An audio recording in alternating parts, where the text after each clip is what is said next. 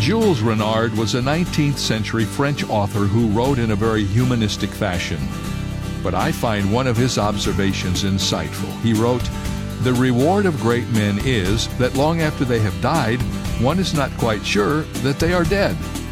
He's talking, of course, about one's legacy, that part of us that lives on past our death. Legacies take many forms.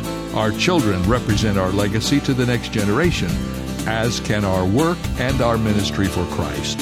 It is worth considering what am I doing now that will continue to bear fruit into eternity?